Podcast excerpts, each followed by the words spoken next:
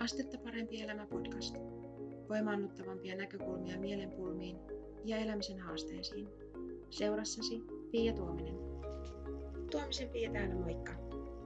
Mä oon valmentaja ja ratkaisukeskeinen lyhytterapeutti ja ensinnä työkyvyttömyyseläkeläisenä myös kokemusasiantuntija. Tervetuloa kuuntelemaan Astetta parempi elämä podcastia. Tällä viikolla jatketaan samalla teemalla kuin viime viikolla, eli niin kuin viime viikon jaksossa kerroin, niin mä päätin laittaa sulle kuunneltavaksi myös tänne podcastin puolelle sellaisesta toivomisen mahdollistavat ajattelutavat webinaarista, minkä on aikaisemmin pitänyt, niin ne tärkeimmät pätkät. Nämä aiheet on mun mielestä niin tärkeitä, että, että haluan varmistaa, että ähm, monet näistä kuulee ja, ja voi näitä itsekseenkin alkaa pähkäillä. Nyt mä päästän sut kuuntelemaan tätä toista webinaari pätkää, jos mä puhun siitä, että minkä virheen monet tekee, kun heille nimetään jokin psykiatrinen diagnoosi.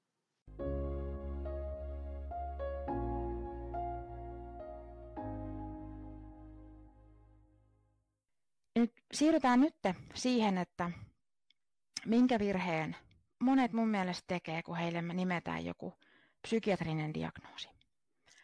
Ja se tiivistyy oikeastaan tällaiseen lauseeseen, että, että, niin että sä et ole sun diagnoosi.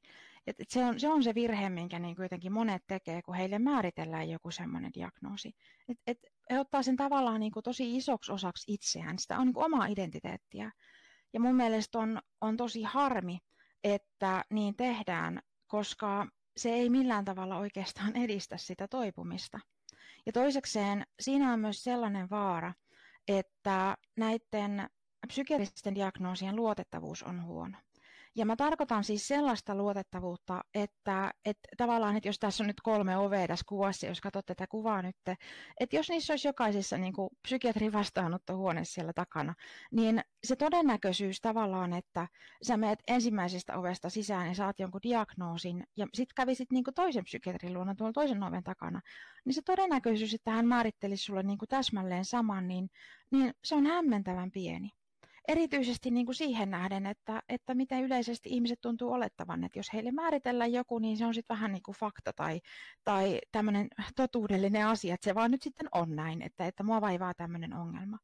Mutta esimerkiksi James Davies kertoo tästä, tästä asiasta lisää semmoisessa kirjassaan kuin Hajalla, onneton totuus psykiatrian nykytilasta.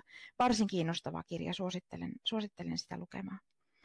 Ja nyt vielä tästä niin kuin tavallaan ää, diagnooseista sen verran, että vaikka joskus saataisiin sellainen diagnoosijärjestelmä, joka olisi tältä osin luotettava, että tavallaan että kaksi psykiatriaa tai, tai kuka tahansa niin kuin lääkäri, kenen luoksissa meet, niin se määrittelisi niin kuin sen saman diagnoosin, varsinkin näissä psykiatrisissa diagnooseissa, niin se ei edelleenkään todistaa sitä, että, että kyseessä olisi joku semmoinen niin kuin tietty tunnistettavissa oleva niin biologinen sairaus tai aivojen toimintahäiriö, koska psykiatriassa ei ole semmoisia puolueettomia biologisia testejä, niin kuin muussa lääketieteessä, esimerkiksi niin kuin veri- tai virtsakokeita, joita nämä, nämä niin kuin muiden lääketieteen alojen erikoislääkärit voi käyttää.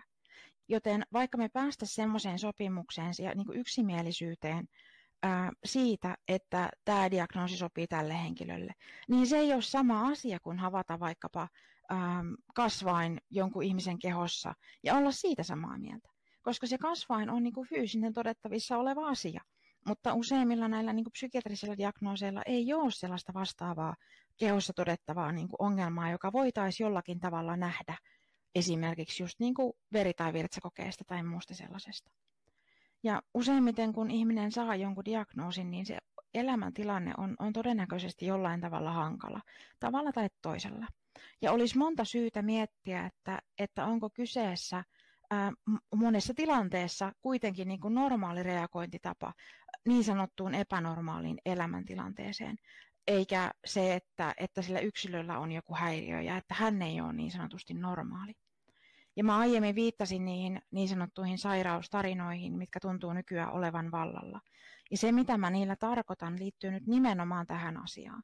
Että kun jollakulla on hankalaa on jonkinlaisia haasteita elämässään, niin siinä sairaustarinassa on mun näkemyksen mukaan kyse siitä, että niiden niin kuin hankaluuksien tai haasteiden taustalla tai syynä nähdään olevan se yksilö, että, että hän on jollakin tavalla häiriintynyt tai hänellä on joku häiriö sen sijaan, että, että nähtäisiin vaikkapa se elämäntilanne hankalana jollakin tavalla epänormaalina tai etittäisiin niin jotain muita semmoisia näkökulmia.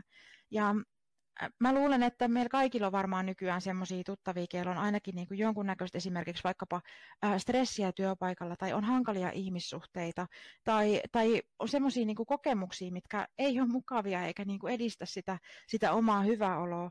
Joten, joten minkä takia jotenkin niin tämä on tämä ajatus siinä, että, että se on jotenkin niin yksilön sisäinen ongelma, kun kuitenkin niin monessa asiassa voi nähdä sen, että, että elämäntilanteessa on erilaisia haasteita. Onpa sitten tavallaan niin kyse sit omasta perhetilanteesta tai parisuhteesta tai, tai työpaikka-asioista tai sitten niin jotenkin ne aikaisemmat elämänkokemukset on semmoisia, mitkä painaa mieltä. Ja katsotaan seuraavaksi muutamia semmoisia asioita, jotka nykyaikana saattaa hyvinkin vaikuttaa meidän hyvinvointiin ja siihen, että, että miten tyytyväisiä tai tyytymättömiä me siihen elämäämme ollaan. Ja nämä nyt liittyy erityisesti tähän niin kuin nykyajan ihmiselämään ylipäänsä, ja erikseen on sitten tietenkin sellaiset, sellaiset asiat, jotka jollain tavalla niin kuin jaksamista rasittaa meidän niin kuin omassa, omassa ihan niin kuin yksilön elämässä. Esimerkiksi stressin ja kiireen määrä töissä tai just ne parisuhteeseen liittyvät ongelmat tai muut sellaiset. Mutta mut katsotaan, miten muutamat sellaiset niin kuin yleisesti tähän nykyaikaan liittyvät asiat voi vaikuttaa. No ihan ensimmäisenä internet ja some. No vaikka siis mun mielestä netti ja some on monella tavalla niin kuin hyvä ja hyödyllinen asia, niin sellainen hankaluus siihen sisältyy, että meidän on helpompaa kuin koskaan vertailla niin kuin itseämme ja omaa elämäämme muihin ja muiden elämään. Ihmiskunnan historiassa me ollaan niin kuin kuuluttu aina johonkin ryhmään, johonkin heimoon. Ja se heimon hyväksyntä on ollut meille tosi tärkeää, koska olisi ollut hengenvaarallista, jos se heimo olisi meidät hylännyt. Ja siksi meille on niin kuin tyypillistä, että me vertaillaan itseämme muihin ja mietitään, että, että onko mä sopiva ja teenkö mä hyväksyttäviä asioita ja onko mä niin hyvä kuin on muut. Ja tässä tämä nykyinen some- ja nettimaailma ei ole meille useinkaan avuksi, koska me voidaan vertailla itseämme niin kuin paitsi sen meidän oman lähipiirin ihmisiin, niin oikeastaan ihan keneen tahansa maailmassa. Ja nykyaikana kyseessä voi olla myös vaikkapa semmoinen kuvankäsittelyohjelmilla muokattu kuva, joka ei ole siis edes todellinen, vaan jonkun näkemys jostain täydellisestä.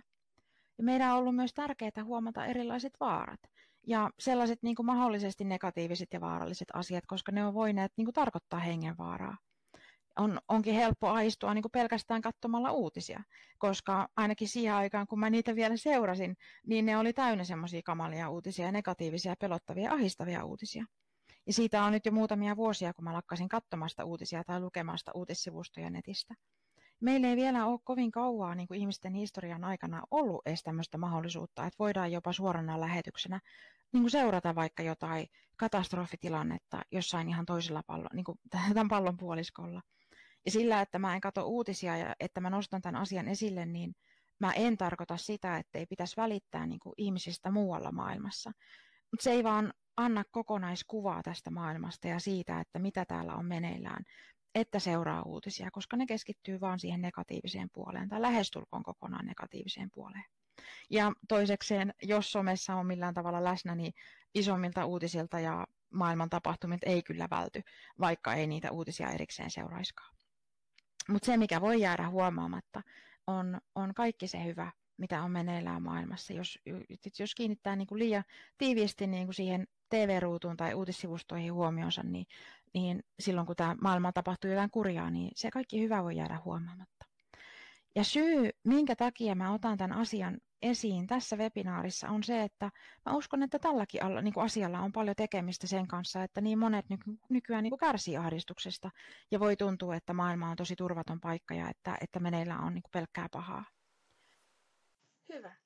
Siinä oli toinen pätkä tästä toivomisen mahdollistavat ajattelutavat webinaarista, jonka halusin sun kuulevan.